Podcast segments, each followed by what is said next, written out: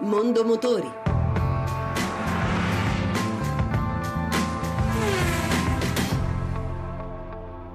Buon pomeriggio e buon ascolto da Lucia Voltan. Aria più pulita e veicoli efficienti anche per le tasche. Già a partire dal 1991 l'Europa ha creato una serie di norme destinate a ridurre le emissioni inquinanti da parte dei veicoli privati e commerciali. Dal 1 settembre 2014 è introdotto lo standard Euro 6 per quanto riguarda il rilascio dell'omologazione e dal 1 settembre 2015 gli stessi standard diventeranno obbligatori per l'immatricolazione e la vendita delle nuove automobili. È stato stimato che si potrà risparmiare in media 340 euro di combustibile nel primo anno e un totale che va dai 2.900 ai 3.800 euro sulla vita media delle autovetture, stimata in circa 13 anni. Ma qual è in Italia la situazione del parco circolante?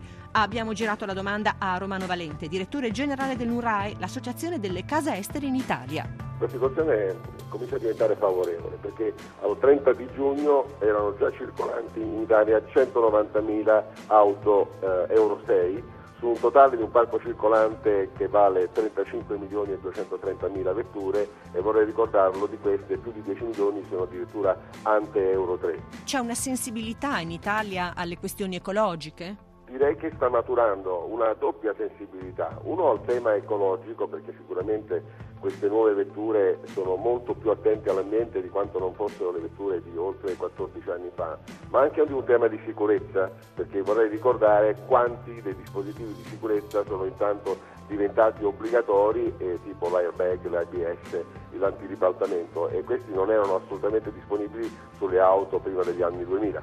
Diverse case hanno puntato sull'elettrico, ma lamentano il fatto che l'Italia manca di infrastrutture adeguate. Io lo chiamo il problema chicken eggs oppure uovo e la gallina, cos'è che deve nascere prima?